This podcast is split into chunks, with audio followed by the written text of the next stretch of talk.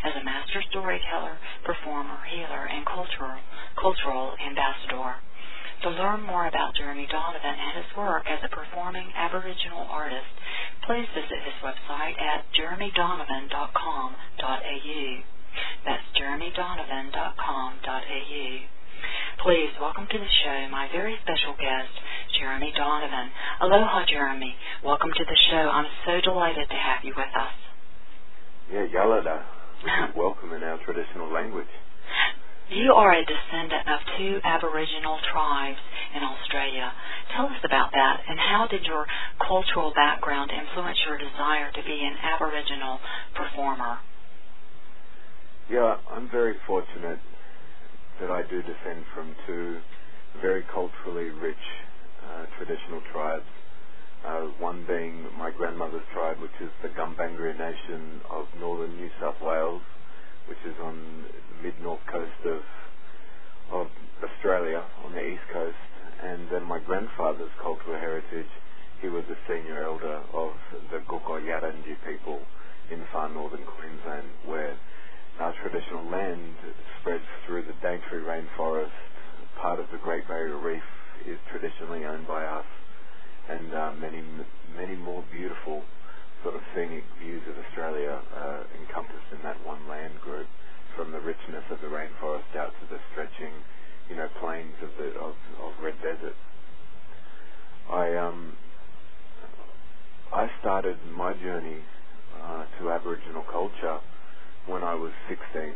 Until I was 16, I knew nothing about my family heritage or my cultural background. In fact, I'd never met my father's family until I was 16.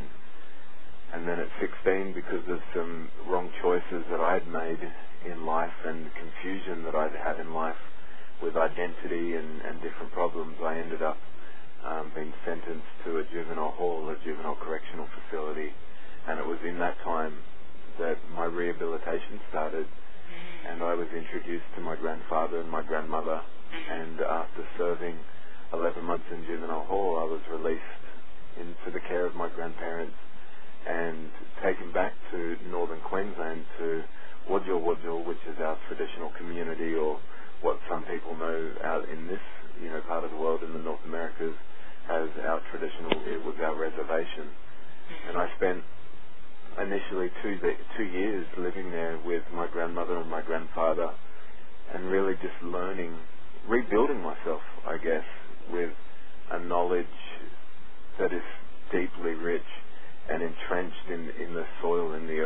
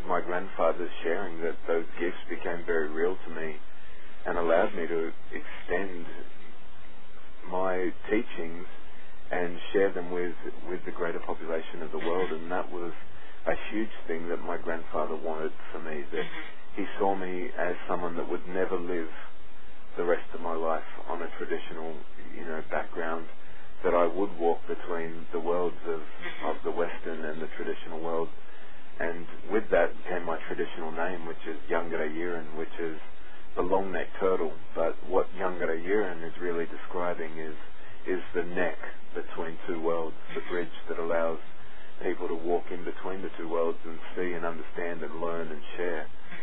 And so I wanted to extend my culture to the rest of the world and, and share the culture that I'd been taught. So our, our stories of creation and our stories of mythology and our stories of our life could live could live on because that's how our culture survived for so many thousands of years was just simply from sitting down and sharing stories. Oral tradition. Yeah. Yes. Yes. So so what inspired you to become a performing cultural artist? Uh, was it something that you always wanted to do as far as being a perform, you know, doing performance? Was that something you? It, it wasn't something that I ever ever dreamed of. Um, basically, what happened to me was after living on on reservation or community for for all those years, I returned back to New South Wales where I'd where I'd spent most of my life growing up and I got very homesick and missed the culture and missed the performing in terms of the dancing and ceremony. And so I started looking at avenues of how I could still, you know, sort of remain within the within the city and re- remain around all my friends and family that I'd grown up around, but still have and keep the the culture alive, not just inside me but outside me as well.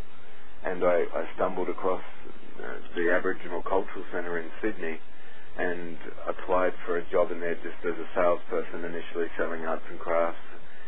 And then I started to interact with, with people and, and started realizing just how how much people really wanted to learn from the source and re- learn from the truth of the culture and and so when when a spot became available on the stage in that place I started performing and I was very scared and I was very nervous um, as most people are when they get up on a stage for the first time.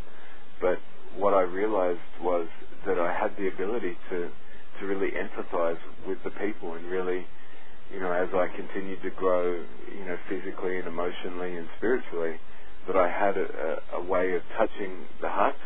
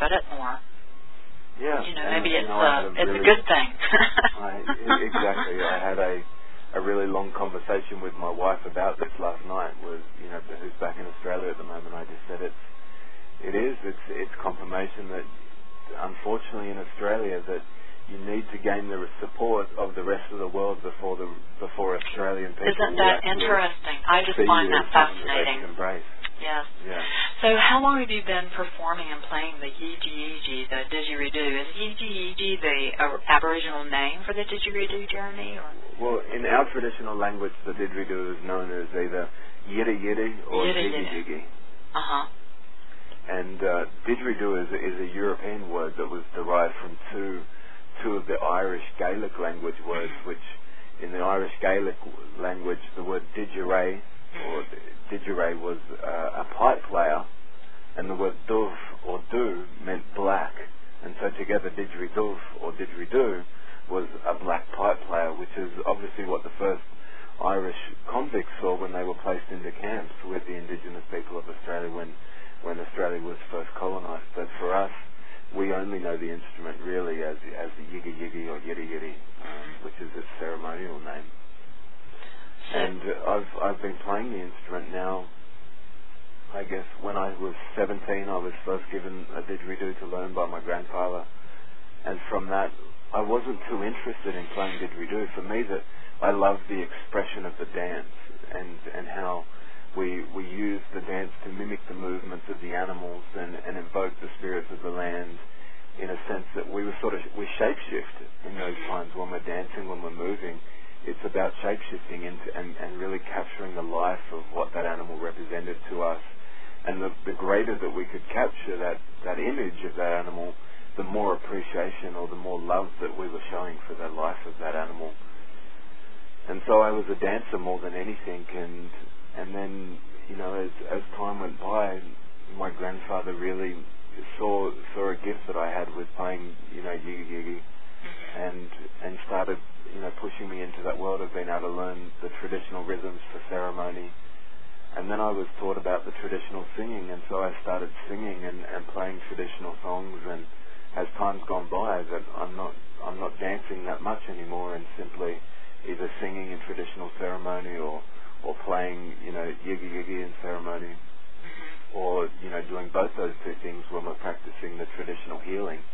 And it's it's it's rare these days that I actually get to dance because I'm often, you know, needed for those roles of singing or playing didgeridoo. hmm Well, tell us about dot painting. How long have you been painting, and what exactly is dot painting?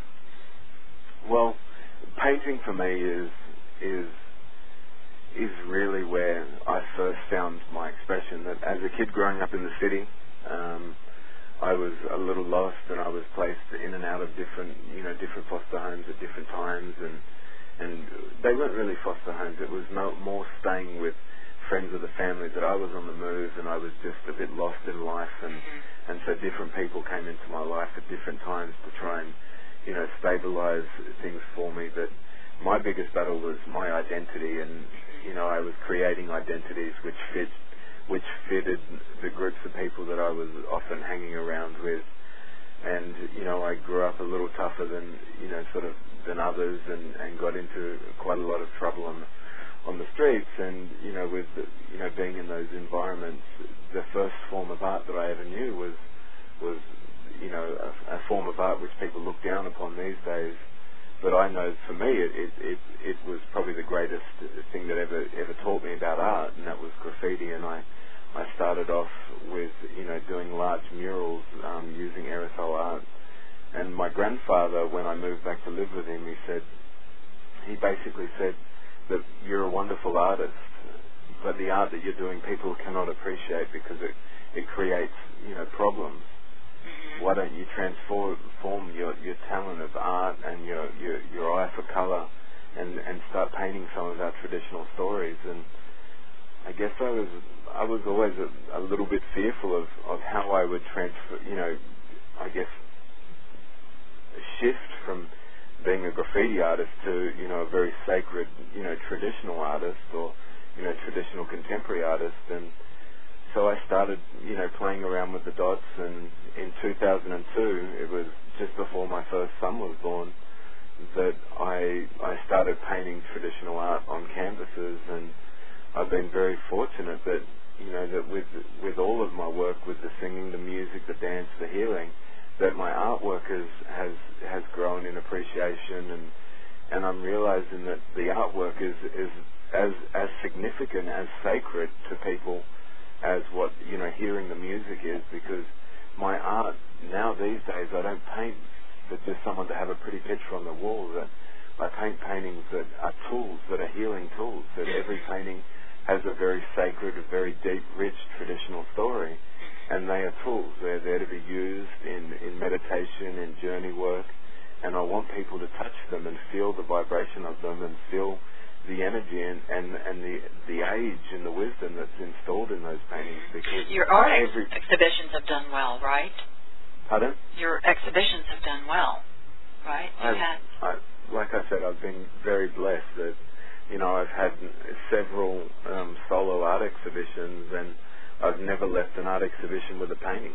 So my paintings are well supported. In fact, the house that I stay at, the friends that I stay at here in, in Woodland Hills um, in California, um, own the own the single largest collection, uh, private collection of, of my artwork, and pretty much within every room of their house, they have at least one of my paintings. And and so for me, when I come to this house, it's like coming home because all my paintings are on the wall, and, and I get to you know rekindle that relationship with them and and feel it and see them. But mm-hmm. my artwork is it, it is truly a passion of mine that that when I paint, it's it's the place that I find complete stillness, mm-hmm. and sometimes I can sit there for for hours and hours, like sometimes 11 hours in a day without actually getting up out of a chair and just in a deep trance and just mm-hmm. painting in a sense, channeling yes. the, the, the artwork, but still having a defined story of where that of what what that story was about. Because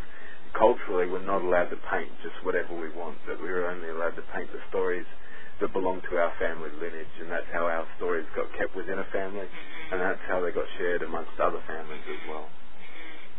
You also do like, isn't there body painting, body art, and yeah, well, definitely. You know, when we're performing in ceremony, we we have our entire body painted with uh, what we know as ochre, which is it's like a clay that we dig.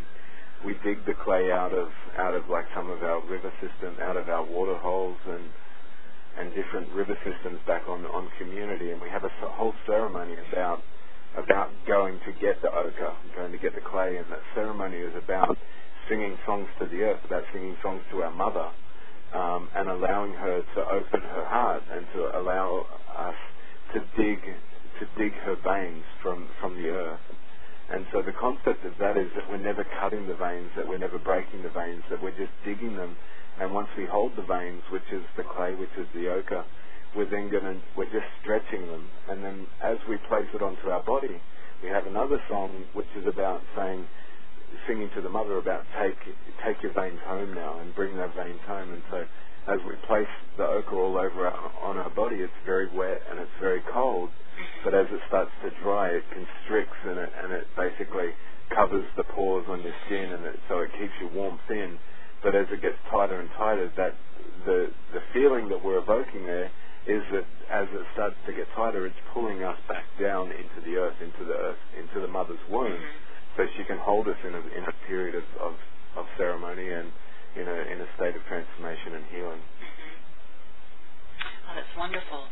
Well, tell us about your healing work, Jeremy. You use the ancient didgeridoo, the traditional Aboriginal chants, and body work to take people deep into the realms of the dream time. Uh huh. Excuse me.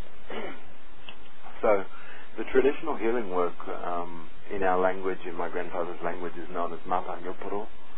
And that word is very, those two words are so sacred because within our culture, unlike Native American culture or unlike the South American cultures and other cultures where they had a term for someone that's a healer or a, a shaman, um, as such, we didn't have a word like that within our language base, but we had the term Mapa Nyupuru, and and that was the traditional healing that my grandfather had, and it was also the traditional rite of passage that I went through with my grandfather to see if I had that connectedness to Mapa Nyupuru and the translation of Mapa Nyupuru means that we have the ability to connect with the ancestors who will give us the songs to sing to the individual's body and spirit that can make their spirit strong enough to heal itself and transform within itself. And so it's never perceiving ourselves as actually the healers, but just as the people that have the ability to, in a sense, channel the songs which would be sung to the individual spirit to make themselves strong enough to heal. And I was very blessed in in in being fortunate enough to be given those gifts of the traditional healing, and so I still go back to traditional country and and practice traditional healing on the community with the community elders and with um, just people living within the communities. And my family deeply encouraged me to start sharing elements of that of that healing practice out within, you know, out, outside of the community. And so I allow people to come and see me for either group healing sessions or for individual sessions. And they're usually an hour and a half where I'm using the vibration on the, on the, of the didgeridoo uh, on and around the body. And as our bodies are water, the sound travels through water much faster than it does through the air, and our cells are, are water based, and so it basically increases this to expand and to vibrate and with the breath work, you know, deep, basically breathing deep into the diaphragm, allowing our body to enter into a space where where healing can transform. And so I use some, you know, sort of body work, and and the body work is similar to people that use Reiki, and it's it's it's an energetic exchange. And the other thing is that using using um, these days I've adapted some other some other sounds. Like in in May this year, I was gifted a Native American flute, and over the last three or four months, I've been teaching myself how to play without any of the guidance of any CDs or anything, but just purely learning how to play it with spirit. And I've realized that that this sound brings a beautiful feminine quality to you know to the healing process and allows the body to relax and to travel deeper you know, in the process before the heavy vibration of the didgeridoo enters onto the body again. And this is a traditional healing practice that we've used for, well, it's it's unknown, you know, but probably, you know, the didgeridoo's been used in healing for as long as we've had it, which is anywhere from five to seven thousand years. But the traditional healing of singing into the body or or using our hands on the body has we have a rock painting which says that it's it shows that it's been used for more than 20,000 years, these healing techniques. And, you know, that's incredible. That's my passion. It's a very intimate exchange of, of space that you share with people, and I really, I really love that that intimacy that that you can share. And a big part of my own healing, in terms of my healing my own wounds, has come from healing other people's wounds as well, and rebuilding elements of my life that I destroyed as a young person growing up. Yeah. So, um, is there a traditional Aboriginal chant you feel comfortable sharing with our listeners? Yeah, definitely. I can say a traditional prayer, which I would, which I say before every traditional healing that we do. And it, this prayer is about Maja Yilangai, about the earth, and about asking the mother to open her arms and to embrace us and to pull us into her womb. And it's, you know, saying where I come from and acknowledging the ancestors of eh, whoever is listening or whoever is in the space that I'm doing the healing. So I could share that with you. That'd be great.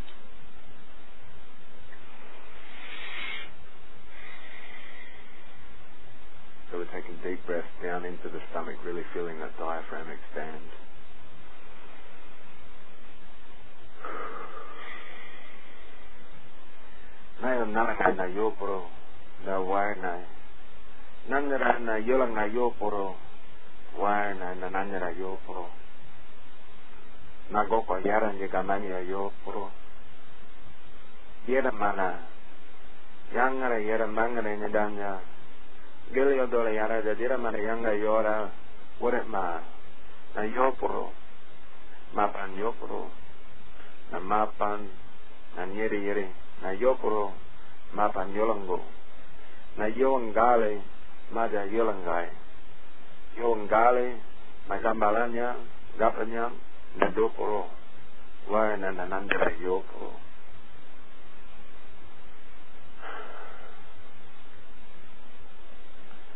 so that prayer is just a solid prayer that we use to really open that space and to be held in that space when the healing is going or transpiring.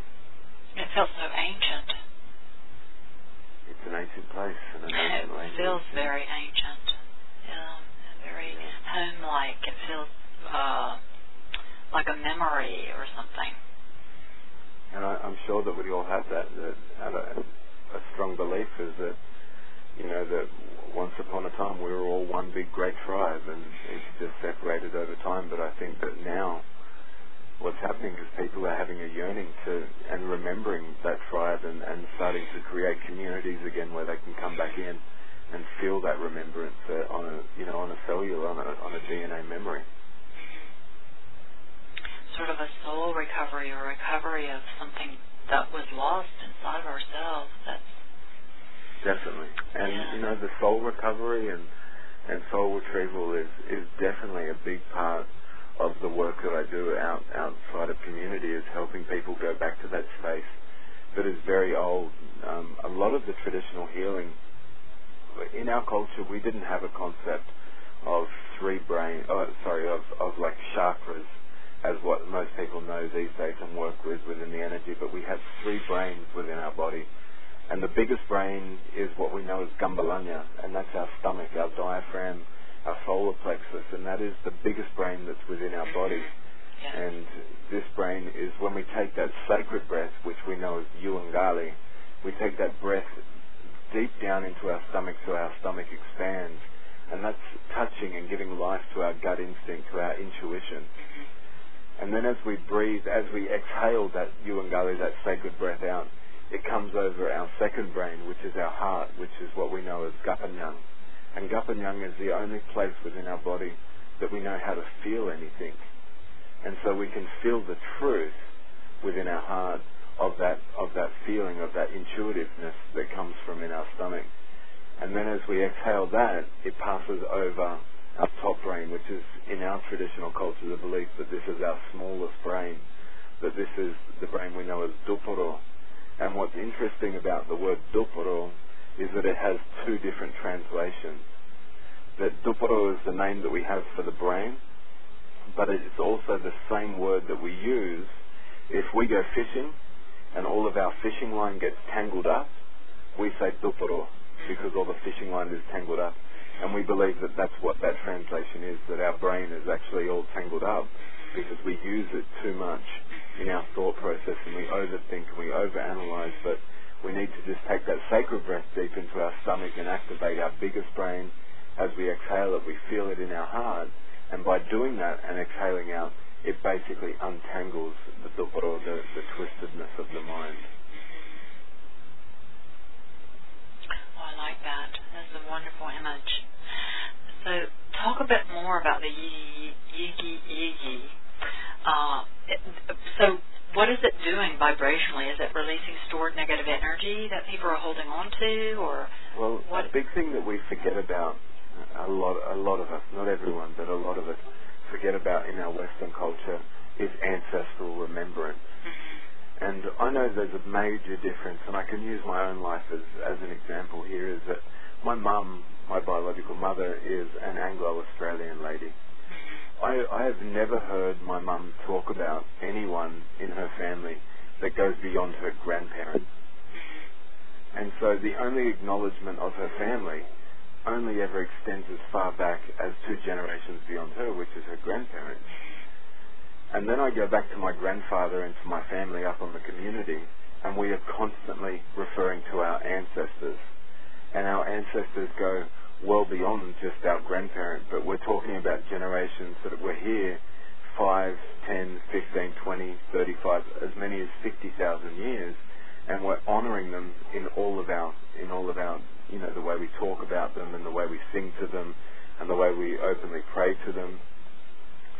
And traditional healing is very much solid in, in acknowledging ancestral wounds and the wounds that we've carried over genetically and that, that live within, within our cellular memory. I think I hear the dogs in the background. I think some ancestors, ancestral spirits are, have come. Yeah, definitely. You know, because a lot of times the animals they'll start barking and stuff when there's, you know, well, I can hear these. spirits. Uh, the, what are they called? The um, uh, the squirrels are like chatting and, and clicking, and the dogs are barking. It's quite a wild experience out here at the moment in the back garden. It's getting very primal, which is a nice thing, you know. That Yeah, we're Um, calling up the spirits of arrived. That's my feeling. It's like there's just a lot of spirits, a lot of ancestral spirit that's just stirred up right now. And what you're talking about is I just feel this in my very bones um, that I am one. Uh, each one of us, maybe because of our awareness or what, various reasons. Who know what? Who's know? Who knows what all the forces are? But sometimes we are somehow contracted or there to help clear or assuage ancestral me- memories or to clear things or to cleanse things with the, the past through the ancestral lineage with patterns that keep repeating that where they need to rest, we need to help them come to peace. Does that make any sense what I'm talking about? yeah, definitely. I I mean I agree so much, and you know the healing that we do is if someone from our family passes away, um, all of our family goes straight into a healing. And the reason for that is because if that person was carrying any wounds that they didn't get to resolve before their passing, we as family members do not want to inherit them.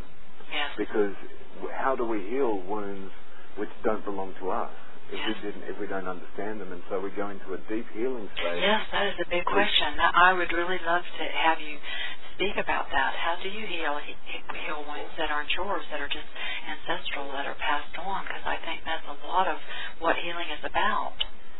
and and that's definitely what the, the deep vibration of the didgeridoo is working on. It's working on reaching into these deep ancestral wounds. These and these deep ancestral wounds are often the ones that we believe have the most toxicity and the most um, you know ferocity to to them and, and create the greatest imbalances in our life. That if we don't acknowledge these and and move them forward, that you know they're the ones that can create the greatest pain within us um, you know, pains that we hold within our body in our traditional healing, uh, which is unlike a lot of healers, is that we never say to anyone, we want you to move this out. We want you to let let go of this pain, whether if you've experienced it on a physical level um, or a mental level, because we we believe that the pain that you carry inside yourself is not is not who you are, but it's it's certainly helped define, in a sense, of, of, of who you are. And so we say to people,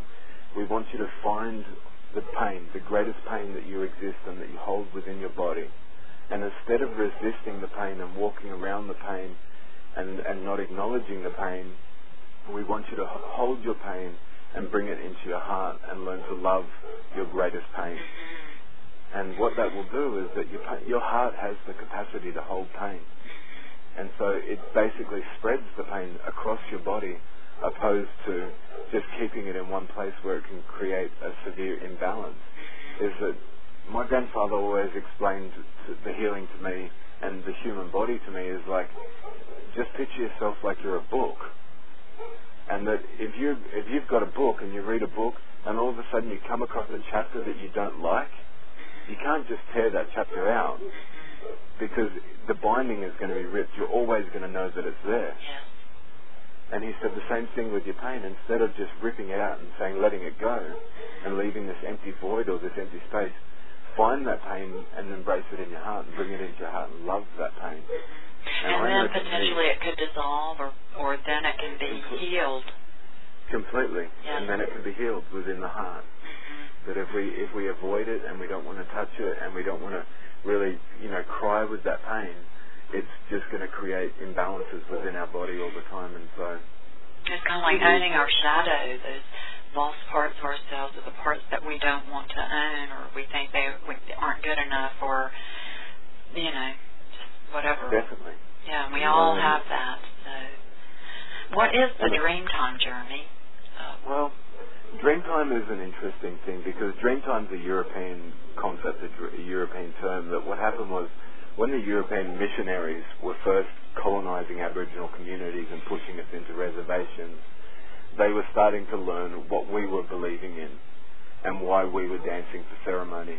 And they didn't want us to believe in that.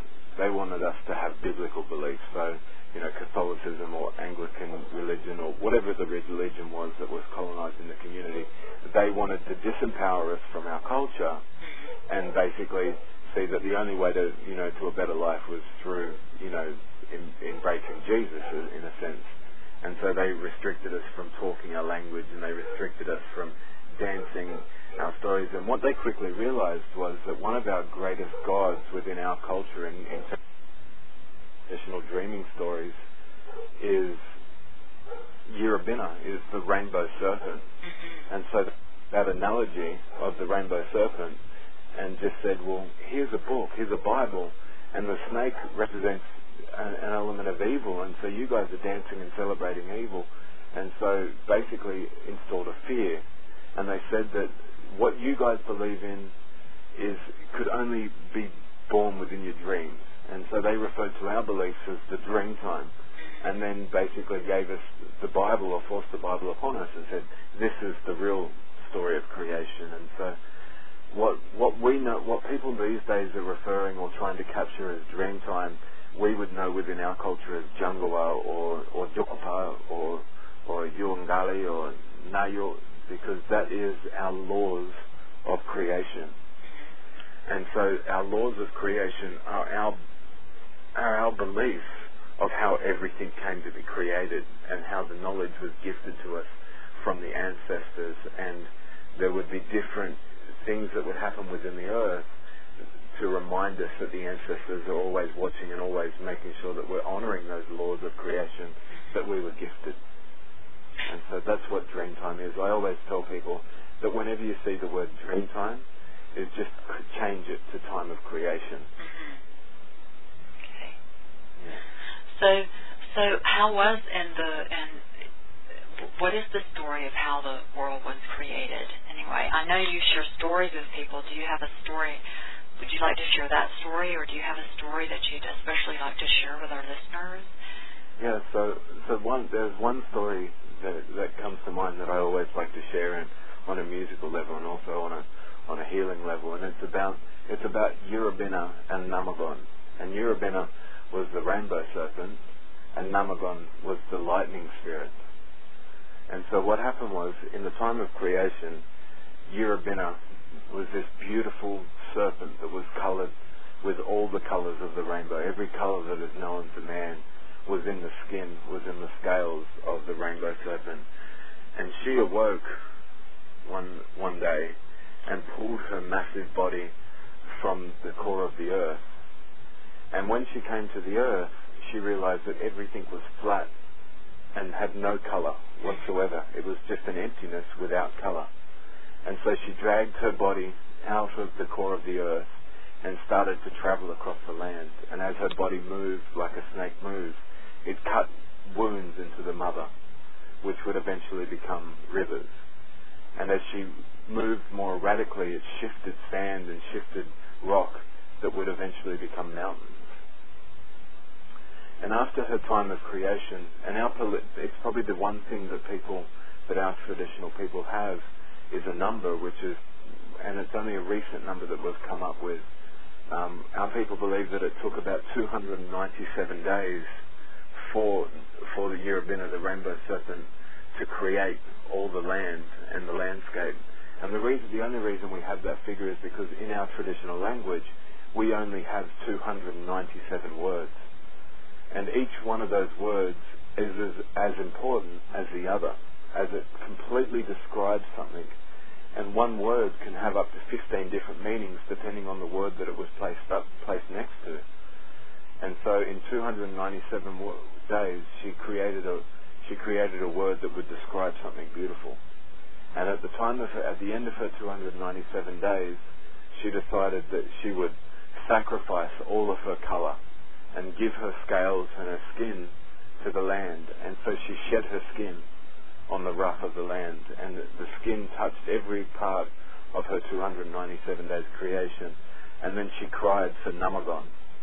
And as she was crying for Namagon, the, the lightning man, he came down and he struck lightning into her back.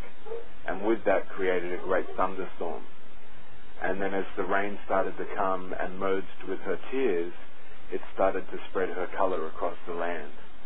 And as the color reached all the pockets of her creation, then life was created in that time. So with Namagon and Yirrabina. And underneath it, and then comes the story of my totem and my dreaming, which is the long-necked turtle, and which is Yangara Yiran. And my story of creation believes that my ancestors were born beneath the shell of the long-necked turtle. But it was there was too much water at the time of creation, and so we took shelter within the back of the turtle and within the shell of the turtle. And as the floodwaters went down slowly, the, the long-necked turtle carried us from the sea across into the shores of Yamaga, or Yamaga, which is that birthplace, and with that our people were settled at Yamaga or Wujal Wujal, and that was the creation of our family.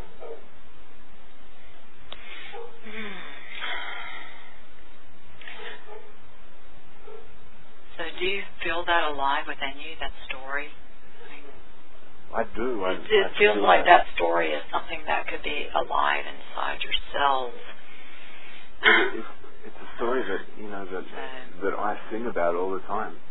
You know that I sing about Namagon and, and the importance of lightning and thunder, and I I look at color all the time, and I look at the color in my paintings and know that you know all the time when I'm painting with color, it's just reflecting the that beauty that the rainbow serpent had in her skin and and in her land and, and what she gave to the land.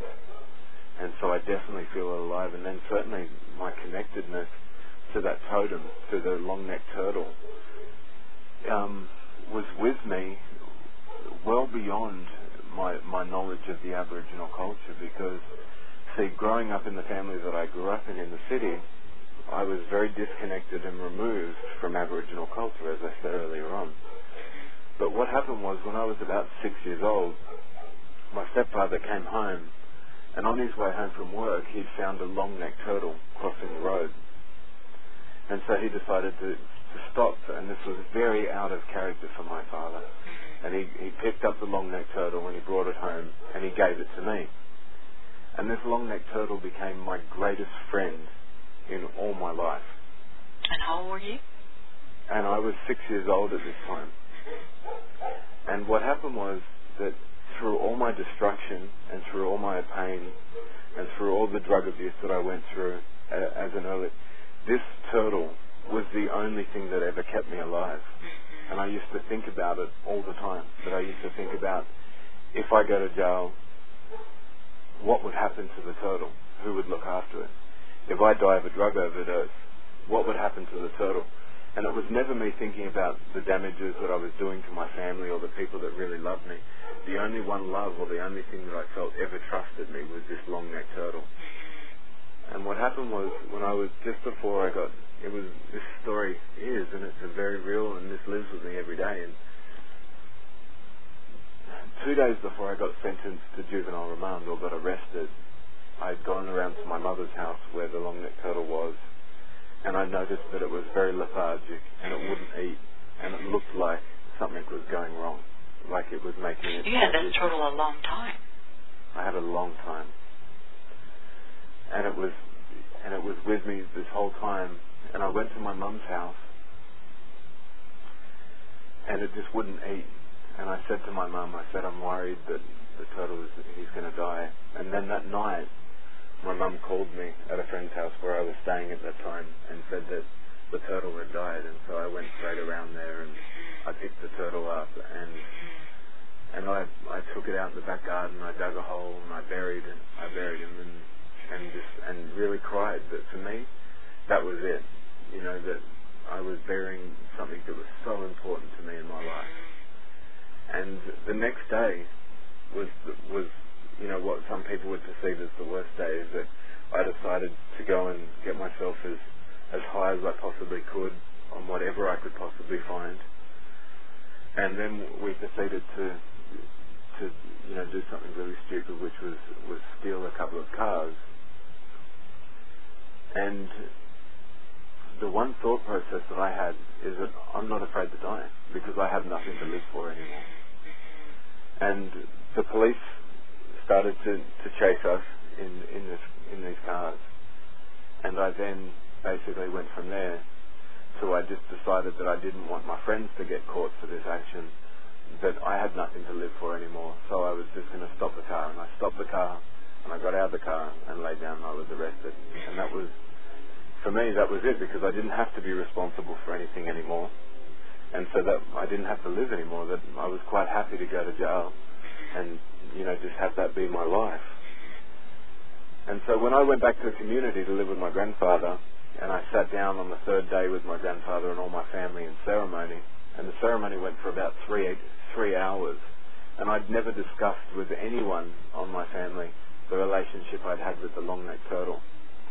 And after the three hour ceremony, one of the elders of the community got up and walked across to me and had wrapped up in leaves something. And he handed this object to me, and I unwrapped it. And in that wrapping was the shell of a long necked turtle. And that's why I got given that name, Yangareyiran, the long necked turtle, and the neck between two worlds. And so, unbeknown to myself, that turtle had been gifted to me as something that would look after me and guide me to the place that I needed to oh, be. yeah, it was your animal spirit guide all those years, yeah. guiding you, and uh, it was time for you to make your transition into adulthood. Exactly. Yeah, and so. And so that you know, the long-necked turtle and me still we have a we have a relationship. I have chills thinking about that story. That is just and such a wonderful uh, example. I was going to ask you to talk about our connection to ancestral spirits and the animals, and I think that's a really good story as a as a example. You know, but talk a little bit more about the important role that ancestral spirits and animals play in shaping our lives. Uh, for us, I mean, and I've been very fortunate in, you know, I have the traditional knowledge of, of ancestral animals, and as you know, I have, you know, a good friend in Steven Farmer, who writes, you know, the Power Animal books or Animal Spirit Guides or messages from from Animal Spirit Guides, and and so we've had a lot of conversation, and I know that when he was writing some of his writings, that he often used to, me some questions about some of the Australian animals because there's an intimate relationship that we have with all of the animals that are in our landscape and in our life. And that we definitely look to animals as guidance and as, as, as spirits that can help us in shaping our life. And they play different roles. You know, for us, you know, we have a beautiful um, grey, like a grey crested sea eagle, which is what we know in our language as Marawati, and Marawati is, is the eagle that looks after our land. And our people believe that in the time of transition, when we pass over, when we, that Marawati swoops down in the middle of our ceremony and captures our spirit and our soul and basically scoops it up and then flies us across our land so that we can see all of our traditional country, you know, through the eyes of the eagle one last time, but as we're flowing up into that ancestral world. You know, for us, different animals, the willy wagtail, which is sort of this little dancing bird, when we see this bird dance in front of us, we often relate to maybe something's not right, that someone may be getting sick or someone's making that trans, getting ready to make a transition. So it connects or, with our intuitive voice, our own intuition, and yeah, and even here in California, you know, I had this beautiful experience the other day. Um, in the back garden of the house where I'm standing now is that there was a cicada, or what we know as cicadas, um, flew into the back garden, and I was standing out here, and and I was I was I had just finished you know smudging myself, and the cicada flew into the back garden and went flying into the glass window where I was standing, and it just kept swooping into the window, and I was and I started speaking to the cicada, saying knowing that the lifespan of a cicada isn't that long, I started saying, you know, is it time for you to go? Or you, is it time for you to leave? You know, and don't be afraid to leave. That death is something that is should be celebrated, and you should never run from it. You should you should embrace that time of transition. I was saying this and whispering it to the cicada, and it flew. It, it basically turned around from the window and then flew out of the garden and I watched it sort of fly circles around the tree, and then it came back and crashed into the same window. And I just kept talking to it, saying, you know, it's safe that if you need to go, if you need to let go, it's it, it could be time for you to go, and it's fine. That that's fine for you to make that transition.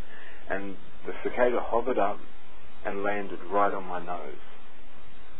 Wow. And just and just sat there on my nose, started to, and making its screeching noise like it did and the the owner of the what house. What was it saying to you, Jeremy? Well, the thing was that I was saying that you know to to pass away, to transition, it, it's safe. It's time to go, and it was acknowledging me, acknowledging it, and then it just left my nose and yes. flew up. And the next night, I I had a dream about about you know making that transition, about you know someone passing away, and the dream was that I was in a church, and it was a funeral but I didn't know anyone in the funeral, and people were taking photographs inside the funeral and next to the coffin. I was trying to see who it was in there, but I didn't know the person or anyone in there. And then that morning when I woke up, the the lady who owns the house here that I stay at received a phone call that her uncle had just passed away. Mm-hmm. And I think the relationship, what was happening there was that I was, you know, through the cicada and through that dream, I was really picking up the intuitiveness that this this soul, the spirit, was making that transition to move yes. on. Yes. Yes. How so the fabric is all connect. You know, that's we're all connected through the fabric of time. Yeah. Yes. And so, animal relationship is a huge mm-hmm. is a huge thing, and being acknowledged by animals. You know, when mm-hmm. if we're you know out in the bush and and uh, a a bunch of what we know as eastern water dragons come out and start to nod their heads at you in acknowledgement we pay we, we hold that in huge respect and huge regards is that our kin, which are the animals, are acknowledging our presence and the work that we're doing here. Mm-hmm. Oh, that's beautiful. I love that. So, yes, I love the work with the with the animal spirits and the animal spirit guides and as uh, animal spirit messengers and all. I think it's just a, just such a help, such a help. You know, they can be such aids to us. Uh, and also, you know, our spirit ancestors. Uh, I think that you can really be connected with your, not only your ancestral spirits, but I think that they're spiritual messengers that come in all kinds of guises, you might say, to us to, to speak and help us. So, um, would you be uh, open to sharing uh, some of the uh, EEE with us uh, as a form of maybe help with a little, like an example of a, a healing session with us, yes, or something to take us on some sort of a journey or something? That would be yeah. wonderful. I could do that. That would be Give great. me a moment. I'll just go and I'll grab it. But um, the other thing that I was going to say is that you know, like spirits and acknowledgement of spirit is for me when my grandfather passed away, I was so afraid mm-hmm. that I hadn't learned enough from him mm-hmm. in the in the short time that I'd known my grandfather. Mm-hmm. And the reasoning for me to re- recording that CD, Never Alone, Walking with Spirit, was based on the relationship that I had with my grandfather because I soon learned that I was learning as much from my grandfather in spirit Yes. that I did when he was here in the physical with me. And I hear his voice and I smell him before I do my work, and, and I know that he's so present in all of the work that I do. And um, and so that that fear of never being alone was dissipated because I knew that no matter where I was, I was never alone. Oh, I love that. That's beautiful. I had a I had a wonderful relationship with my grandmother, and I know she's with a, with me and guides me, and yeah, I know I get a lot of help from the spiritual world with ancestors and all, and I I feel like I want to tune more into that. So I've just grabbed my yiggy yiggy and. So I'm just gonna I'm just gonna play a little bit and and I just ask all the listeners and yourself just to take a few nice deep open breaths and really breathing and being conscious of bringing that breath deep down into the stomach and then as you exhale feeling the breath pass over the heart and bringing a clarity to the Duporo, to the mind.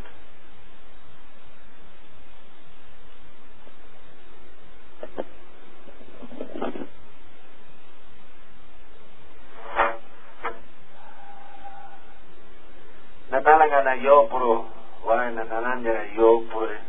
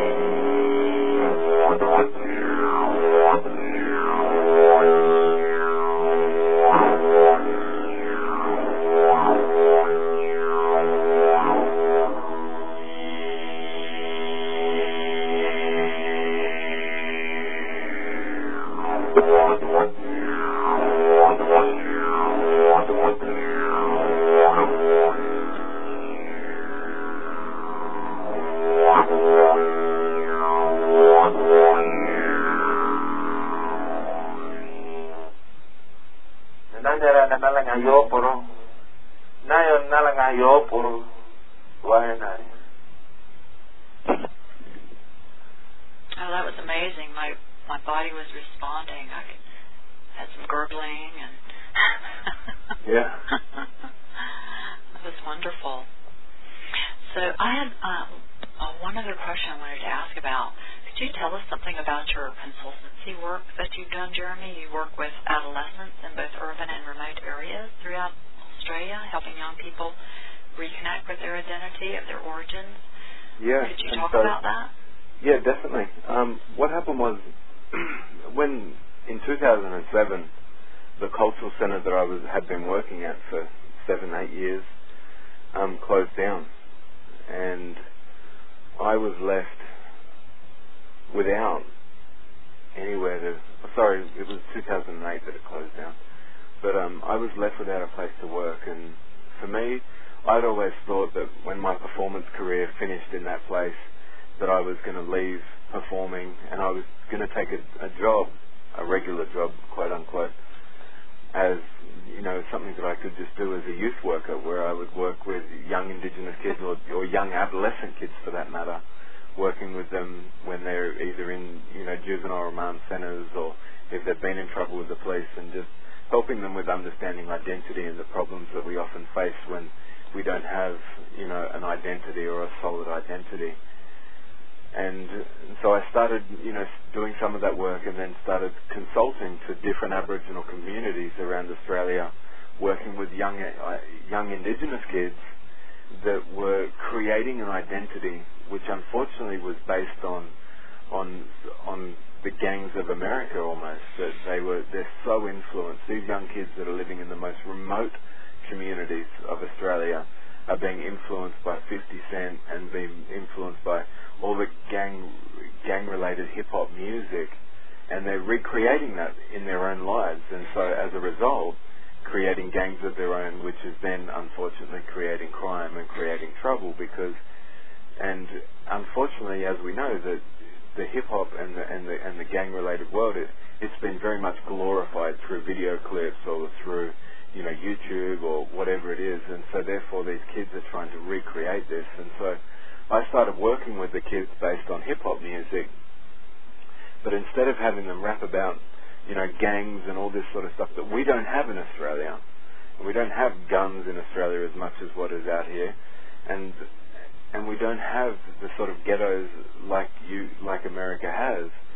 And so therefore I was just trying to get these kids to start saying that you can hip hop is a great outlet for music. But instead of expressing pain and anger and hurt and hate, rap about something that is beautiful within your culture.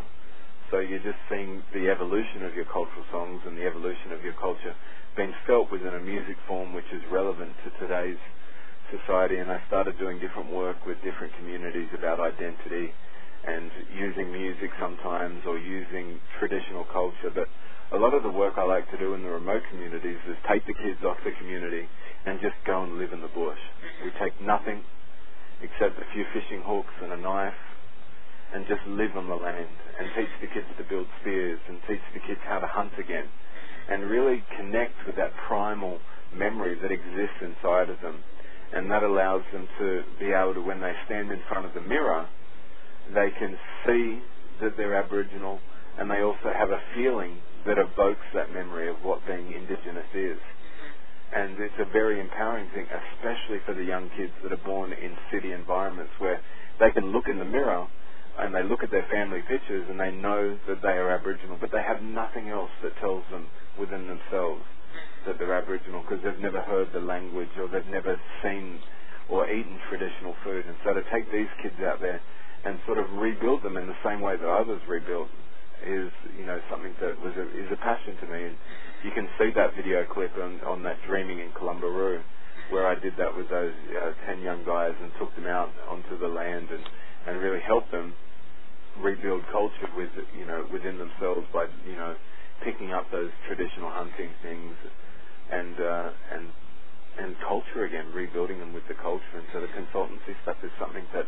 I'll always have something to do with. I would love to get more of that sort of work um, not just in Australia, but out here in in the Americas as well, in North America. I know that I, I have made quite good relationships with a few different um, Native American families. You, weren't you at the Return of the Ancestors gathering? Did you yeah, participate was, in that? Yeah, yeah, I did. I was. The Return of the Ancestors gathering was an interesting space for me because I, we arrived there and I'd taken a group. See, I, I guide I guide retreats, two retreats every year um, which is out to Sedona, and I basically take people up onto the Red Rocks, and with my business partner, we have ceremony, and and I'm singing songs of, of, of the earth and songs of the land, and allowing people to have their own healing and transformative experiences. And then I'm, you know, and then I get um, some Navajo family friends of mine that have become like family to me to come and join me, and they sing the same songs, and we're sort of singing a collaboration song about the earth and about the mother and allowing people to have deep transformational healing experiences. And and so we we tied this year's trip in May in to be part of the ancestors gathering because we had heard about it and we thought it would be a great place to get to. And then you know in arriving there we realized that they came across quite a few obstacles um, because of certain protocols and because of certain people not willing to have them participate on their lands for whatever reason, you know, was deemed I'm, I'm unsure in state right away from those those reasonings.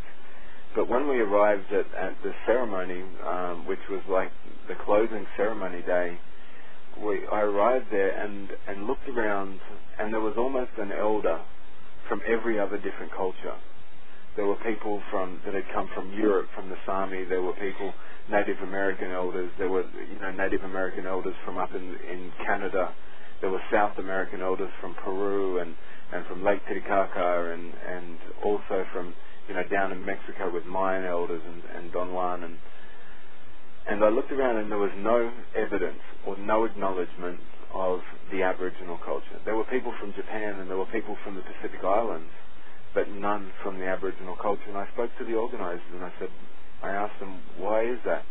And they said, oh, we, we just believed that they would be with us telepathically. And I, and I thought, but had you asked anyone or consulted with anyone? And they said, no. And so I said, well, you know that I'm here and I'd love to offer the gift of this song. And and so I was fortunate enough to be given a spot where I where I did. I sung a couple of songs and played didgeridoo and performed in that. But I, I did feel that there was a, dis- a bit of a disillusionment from, you know, from from somewhere within that organisation or, or how it was organised that that some of the oldest, you know, what is perceived with the Aboriginal culture as some of the world's oldest living yeah. knowledge had just been completely bypassed. And yes, there was a uh, disconnect. Yeah, and and so I was I was very glad that I was given the yes. opportunity to to sing a song at least on behalf of my country and on behalf of the peoples of my country and land. Um, because it really brought it forward, and it, and it was very powerful for a lot of people that witnessed that. It was very powerful. Yeah, that was quite um, auspicious. The t- you know that that just ha- that you happened. Yeah. You know, that it was woven so that you could be there. So I'm glad to hear that. Thanks for sharing that. Yeah, and so and then it was beautiful. You know, the rest of the trip that we were out there guiding on this retreat.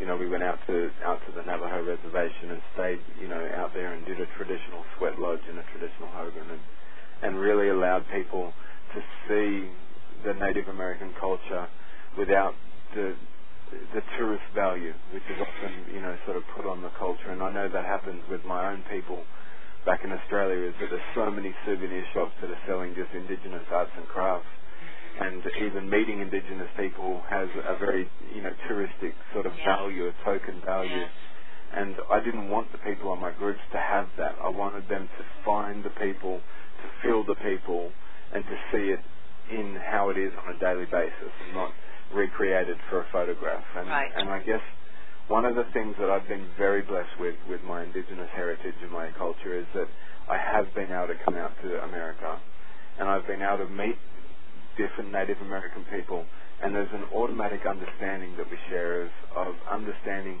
that our families have been through a similar suffering but we are still here mm-hmm. and we can still practice our culture. And so there's a, there's a relationship that's already built without even a co- without even a dialogue. And and so I want to be able to share that as well with people to see that it, we are all just people. Mm-hmm. And we have different ways of understanding and different learnings which we can all learn and grow from each other. Mm-hmm. So I think that's the next time that I'm going to be out in the Americas is in next May. We're looking to do another guided retreat out to Sedona and and stay out there. And you know, it's it's a limited space because it's only ten people that we do it with at a time, but it's a really magical experience. And for me, it was a great confirmation because I finished my job as a full-time youth worker and decided to start running the ceremonies and getting back involved with music and and the healing work. And I got out to Sedona and I just I ran so free on those rocks and and just really loved being there in that intimate space of allowing people healing and transformation and really saw right then the truth of what what my plan was what what my destiny was in this world so to speak that my you know my destiny is to help people release and heal their wounds and help them you know, embrace their wounds in, a way that you know they can love you them. Are, and you must have really the archetype of the wounded healer. I yeah. do. I have the archetype of the, you know, the wounded healer. I mean, that's it's kind of like you have your wounds, and so it's like this quest, and that you receive healing when you are helping others to Completely. define their healing. That you receive healing, and it's just uh, you deepen in that. It's like a, a quest of deepening in that, and Yeah. it's vast. At least I've been on a healing journey for I feel like my whole life, but professionally for over 30 years. So Yeah. um, it's I guess you know the one. Sorry, go ahead. Go ahead and finish. What were you saying? Um, the one the one thing that I always say to people is, how do how do you know what the light looks like if you've never sat in the dark? Mm-hmm. You know, and that's th- that's where I sat. You know, I sat deeply wounded in a four by four meter concrete cell. Mm-hmm. Um, you know, coming off a heroin and, and, and speed addiction and and all of those sort of things, and just sat in the pain of the darkness and still found light in there. And that's that's when I knew what light actually was. Because until then I'd sort of masked my life with, with the darkness of pain. Yeah. Yeah. And so now for me the dark night, going through that tunnel experience. completely and so, like I said earlier on in this program that you know uh, sharing that intimate healing and transformational space with people has allowed me to heal my own wounds Mhm. And my children as well. My children have been the greatest blessing in, in healing wounds. Yes, I, my son is my greatest redeemer, I tell you. He is the love Yeah. we share. It's just, I'm so grateful for it. It's been such Yeah. a blessing. I, I have one story that, like, I have three beautiful children. I have my eldest son, whose name is Jalu. My middle son's name is Matari, and my princess daughter's name is Kalima. But this year, um, at the beginning of the year, I was with my eldest son and my middle son, and, and that, my middle son was asleep in the in the car, and my eldest son was sitting in the back, and I had my brother sitting in the front with me, and we were listening to a CD of very of very traditional music, and we were driving up the highway, up the freeway, and all of a sudden I heard my son, my eldest son, crying in the background, and I turned around to him and I said, "Son, what, what's wrong? Why are you crying?" And he said, "Nothing's wrong." And I said, "Why are you crying, son?" And for me, I knew, like I could sort of sense why he was crying because the music we listen to makes it, it evokes tears in me. and it's tradition. And so I stopped the car on the freeway and I went and got got my son out and I sat him on the roof of my car and I was sort of standing in between his legs and I had my wrapped around him Mhm. and he was still crying and I said, "Son, why are you crying?" And he said, "Dad," he said, "this music is making my heart sad." Mhm. And at six years old, for him to say that to me, I just burst into tears. And for me, it was one of the greatest healings that I could have ever got because I always remember being yelled at for crying. Boys, don't cry. I'll give you something to cry about. And all those sort of things. And, and for me, I was able to sit there and embrace my son and cry with him and let him know it's okay to cry. You know, and when something moves you and something touches you in the heart, to let that emotion move and to feel that, you know, to feel that, that those tears. And I think it's so sacred and so so beautiful and pure to share that experience with them. Mhm.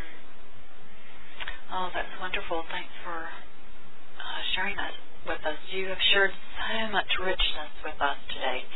I just want to thank you so much, Jeremy. Do you have anything else you'd like to share with us before we close? Any other upcoming events you'd like to announce or anything? Um, the one thing that I'd love to share with you is that is that a lot of my stories, a lot of my gifts were given to me to share. And, and my grandfather said, you know, the last thing he said to me, one of the last things he said, you know, he said, son, what good is a gift if you have no one to share it with? Mm-hmm. And that's why I love sharing my gifts so much because I want to reach out and share this with people and allow them to heal heal themselves and allow the healing to transpire. That it's never too late to start healing, and we've never actually done enough healing in our life, in this physical life. That you know, there's is, there's never there's always time for some more healing. And for any of the listeners, I would, you know, if you're interested in any of the work that I'm doing, then contact me. You know, go to my website at jeremydonovan.com.au. It's important to not forget the .au for Australia, and and write to me and and write an email to me or or somehow contact me that I want to I want to spread my you know, my healings and share my healings with people, especially here in the Americas, and reach out to the communities that support healing. And I want to be coming here as much as possible to share that. And so contact me and, and let's see it come to life and see the dreams and the stories continue the way they have for so many thousands of years. Well, thank you, Jeremy. To learn more about Jeremy Donovan and his work as a performing Aboriginal artist, please visit his website at jeremydonovan.com.au. Have a beautiful day, everyone. Or mahalo. Thanks again for joining us, Jeremy. It's been such a joy having you with us. My pleasure. Nayo nalanga yopro. You